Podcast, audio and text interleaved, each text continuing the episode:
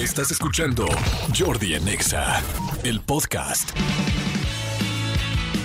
Señores, estamos aquí en Yordi en Exa y me da muchísimo gusto recibir a nuestro colaborador de este programa, psicoterapeuta, tanatólogo y conferencista, eh, Román Hernández Flores. Román, ¿cómo estás? Muy bien y encantado de estar nuevamente acá con ustedes. Igual yo, amigo, feliz de que estés aquí. Este, la semana pasada, bueno, no, ya no sé exactamente hace cuánto, hubo un tema bien, bien, bien interesante este, eh, que empezamos a tratar. Eh, Román me platicaba que en los últimos meses... Eh, tanto él como varios doctores más del gremio, eh, psicólogos, psicoterapeutas, este, están viendo muchos casos de hombres, especialmente, que están dudando de su sexualidad. Hombres que tenían una vida muy hecha, muy este, cimentada, muy, pues como que muy clara, quiero decir, eh, casados, tal, y sobre todo que no habían dudado, porque hay mucha gente que está casada y que siempre dudó de su sexualidad. Eso, ahora sí que el casarse no es un elemento que lo cambie, pero gente que dudaba de su sexualidad a partir de los últimos meses. Uh-huh. Y entonces em, abrimos este tema y recibimos muchos mensajes y llamadas de gente que estaba viviendo lo mismo. Román, ¿cómo estás? Bienvenido, ¿cómo estás? ¿Todo bien? Todo en orden y sí, evidentemente este tema es muy importante porque también, eh, lo, lo platicábamos, tiene mucho que ver con dudas. No quiere decir que ya porque surgió esta emoción o estos estas sensaciones, ya ahora ya soy homosexual o ya cambió mi preferencia, ¿no? Es una duda que surge a partir de, lo, lo tocábamos aquella ocasión, en cuanto a frustraciones personales, en cuanto a vacíos este internos que nos han acompañado de por vida. Y que ahora algunas situaciones como la pandemia, algunas situaciones como la serie de Heartstopper, ¿no?, que se estrenó el año pasado, situaciones eh, socioculturales respecto a las orientaciones sexuales, donde hoy es mucho más abierto, fomenta a que las personas piensen que eso puede llenarles o que quizá realmente les esté llenando. Sí, está la verdad bien interesante el tema. Eh, esto no solamente es de hombres eh, con hombres, sino también mujeres, pero decíamos que hay más eh, hombres con tendencia eh, homosexual que mujeres. Entonces que por eso quizás se ve más, más alto el número de hombres, ¿no? Sí, aparte porque con mujeres esta parte, o al menos lo que yo he escuchado con mis pacientes es, me siento más a gusto, me siento entendido, me siento querido, me siento escuchado. Y, y, y la cultura machista que nos ha arraigado por muchos años nos lleva a decir, nosotros no debemos comunicar lo que sentimos, no debemos expresar aquello que nos está ocurriendo porque nos hace ver débiles y vulnerables. Las mujeres, por tendencia natural, se permiten reír, llorar, besar a una amiga en la mejilla, tomarla de la mano, abrazarla. Y los hombres, reitero, por esta misma cultura y esta misma tendencia, no lo hacen. Hoy que hay mucha más apertura, de pronto algunos empiezan a confundir, no todos, pero algunos empiezan a confundir esta parte de cercanía afectiva con una interacción ya más, más íntima que les pueda hacer dudar sobre su orientación sexual. Y que si bien algunos son meramente confusiones, pero en otros casos sí hay, hay un tema que nunca se atendió. ¿Cómo se sabe cuando es meramente confusión o cuando es real? Fíjate que a mí me gusta mucho preguntarle a mis pacientes, ¿qué es lo que te está enganchando? ¿Qué es lo que te está enganchando a esta persona, como lo decías tú, a un hombre o a una, a una mujer, ¿no?, que ahora es de, de tu mismo sexo? ¿Te engancha el trato? ¿Te engancha físicamente? ¿Te engancha la ilusión o la, o la idea que en algún momento puedes estar íntimamente con esta persona? ¿O literal te visualizas estando con esta persona? Y no solamente con esta persona, a lo mejor con todas las personas del mismo sexo. Es, es muy diferente decir, es que me siento muy a gusto con mi amigo porque se me hace galán, porque eh, se me hace súper inteligente, porque siento que tenemos una muy buena interacción, a decir todos los hombres me pueden estar llamando la atención, o las mujeres, todas las mujeres. En terapia es un buen lugar para poder aterrizar esa decisión o el saber dónde estás. Sí, claro, porque al final del día no solamente nos centramos en ver un tema de orientación sexual, nos vamos un poquito más allá. ¿Qué es lo que estás sintiendo? ¿Cuáles son las necesidades que no, no has atendido? Eh, leí hace algún tiempo unas estadísticas del tema de la ansiedad, ¿no? La ansiedad circunstancial. Hay una ansiedad que pues tiene que ver con las partes químicas y biológicas del cuerpo, pero hay una ansiedad que surge más de eventos que no, no arreglamos. Entonces, a veces también hay debajo muchas frustraciones no atendidas, muchas situaciones con las cuales nos sentimos cómodos y de pronto llega una persona que hace que, que nos cimbre el tapete y entonces ahí es donde de pronto empezamos a, a trabajar en terapia, ya que empezamos a cubrir algunos aspectos que, que no les satisfacen al cien por ciento, bueno, ya a partir de ahí podemos revisar si hay una tendencia o solo son confusiones.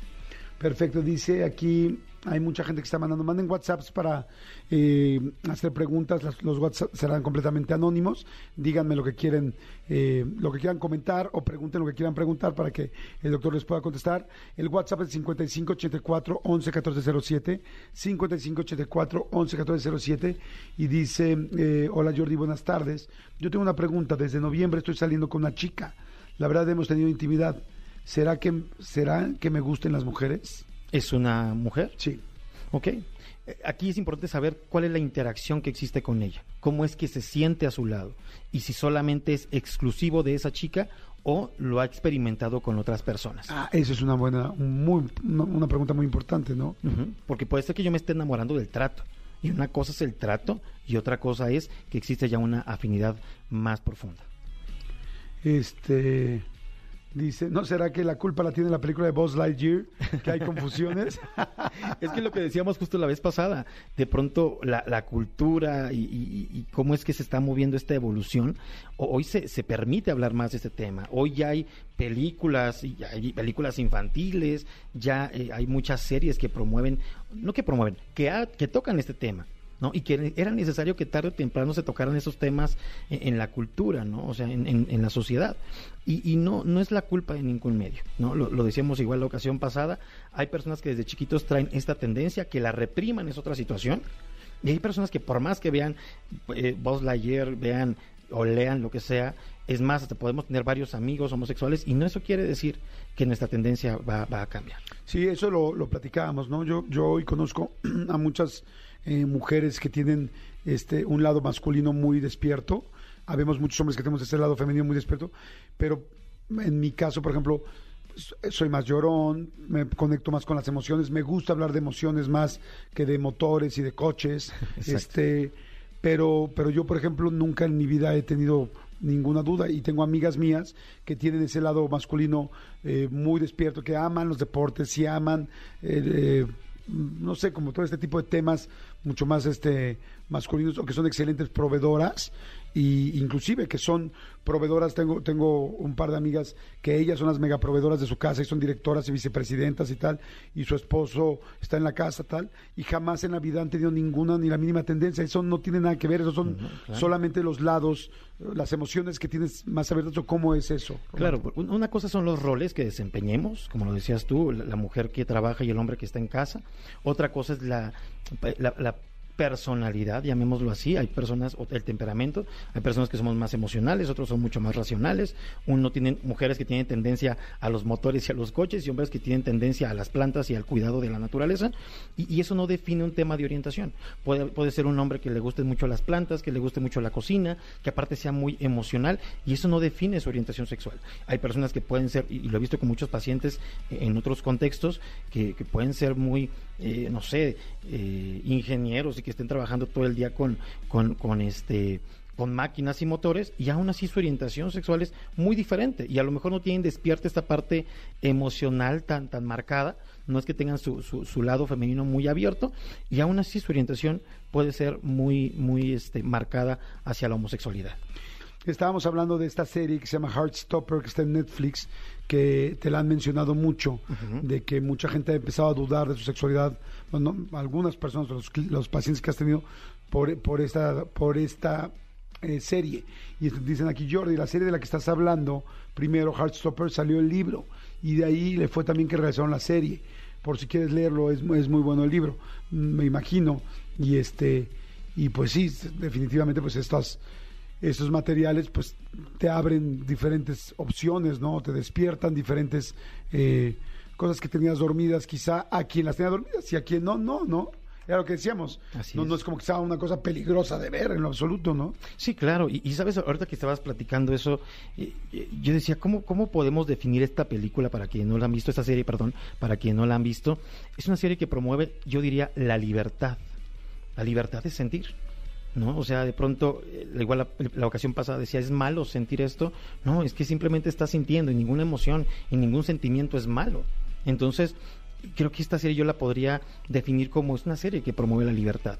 Y entonces hoy valdría mucho la pena que la gente que nos está escuchando se pregunte, ¿yo realmente me siento libre en lo que trabajo? Hasta ampliémoslo, ¿no? En el trabajo, en mi familia, con la, con la forma en cómo me relaciono con los demás, en mi orientación sexual, me siento libre, me siento pleno, y a partir de ahí pueden empezar a, a atar cabos y, y realmente vivir en, en plenitud, si es lo que quieren. Y una persona que ya tiene su vida muy hecha y que en este momento está dudando, eh, ¿qué miedos tiene? Bueno, me imagino los miedos que tiene, pero ¿qué le recomendarías hacer? Seguramente hay mucha gente que nos está escuchando que dice, híjole, sí, sí me hace clic el tema, y yo ni he visto series ni nada, pero siempre he tenido ese gusanito, pero me da mucho miedo, eh, ser libre, ser feliz, vivir realmente lo que quisiera vivir, porque ya uh-huh. tengo un esposo, o porque ya tengo una esposa, porque tengo mis hijos, y porque ya tengo toda mi vida así, o me he vendido, quizás ni siquiera estoy casado ni nada, o, pero me he vendido mis cuarenta y cinco años así, como el hombre viejero, y sí, quizás sí, pero no claro. lo, pero no lo es, uh-huh. no, y tiene miedo. ¿Qué le dirías? El, el principal miedo que tenemos los seres humanos eh, es al rechazo, ¿no? Es uno de los mayores temores que nos acompañan, al que irán.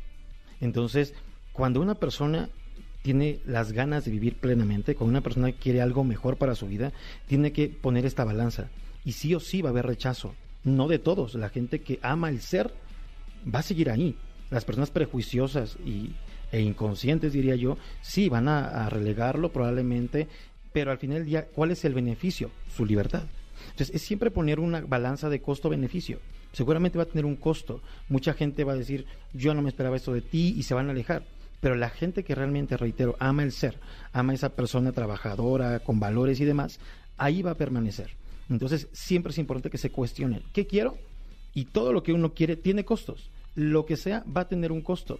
Entonces, que acepten ese costo, porque también el beneficio va a ser muy amplio. Sí, o sea, va, va a costar, va a ser duro esa primera parte, así definitivamente, es. Pero el beneficio va a ser fantástico, vivir quien realmente eres, como eres, con lo que deseas, con lo que gustas, a quien le guste y a quien no le guste, pero lo más importante es que te guste a ti. Así es. Has vivido durante años eh, dándote no gusto a ti. Quizás uh-huh. sea el momento, aunque cueste lo que cueste, de hacerlo, ¿no? Fíjate que hace algún tiempo, me estaba acordando en un taller que di, la gente contaba un poquito su experiencia, y algunos hablaban de, hubo un divorcio, tuve un duelo, tengo problemas con mi familia, y, y recuerdo que se paró un, un hombre, y en algún momento yo le pedí permiso para poder contar esta parte de él. Se para él, tenía treinta y cinco años en ese entonces, estoy hablando que eso fue hace como tres años, más o menos, y él decía, bueno, pues yo tengo tal profesión, tengo una maestría, tengo mi familia, tengo dos hijas, cada cierto tiempo por mi trabajo yo no puedo viajar, pero mando a mis hijas y a mi esposa a que se vayan a tal lado, y toda la gente se le quedaba viendo como, entonces, ¿a qué vienes? ¿No? Todos estamos contando nuestros problemas, tú por qué no cuentas ninguno, y él tal cual dijo, ¿saben por qué estoy aquí? Porque todo esto que tengo, que para ustedes les es de mucho éxito, para mí no, porque para empezar, yo no quería casarme, yo no quería tener hijos, yo no quería vivir en pareja, porque además, y así lo dijo tal cual, con todas las, con todas las letras, a mí no me gustan las mujeres. Y nos empieza a contar que al final del día todo esto fue un constructo por darle gusto a la mamá, porque entonces ya tienes la licenciatura, mijito, pues ahora tu deber ser es la maestría, y no puedes estar solo y, y con mucho dinero, porque ahora necesitas este, tener una pareja, ya tienes pareja, pues ahora necesitas una casa, y ahora necesitas hijos, y entonces dice, todo el tiempo he vivido dándole gusto a los demás, y ya me cansé, ¿no? A sus treinta y cinco, que aparentemente todo era plenitud, de pronto para los demás sí había plenitud, pero para él no, claro. Toda su vida había sido una frustración latente, y es lo que hoy muy día muchos hombres y mujeres que llegan al consultorio se preguntan, yo no me siento pleno con mi vida, y tengo muchas cosas que a ojos de los demás dicen, wow, tienes la vida de ensueño, dice, pero para mí no, o sea, porque no lo vivo así, porque quizá estudié otra carrera que no quería, estoy con una pareja que no quería, haciendo y cumpliendo expectativas y sueños de los demás antes que los míos. Híjole, está interesantísimo. Entonces, me acordaba ahorita con lo que dijiste de este, del papá de las Kardashian, ¿no?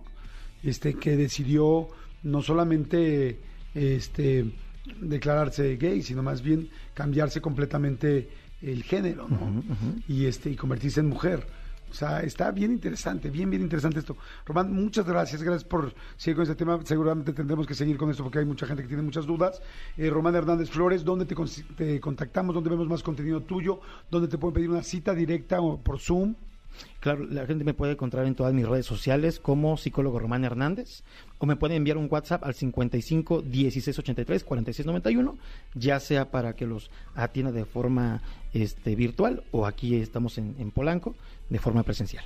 Perfecto. Pues muchas gracias, Román. Muchas gracias. gracias. Escúchanos en vivo de lunes a viernes a las diez de la mañana en Exa F M ciento cuatro punto nueve.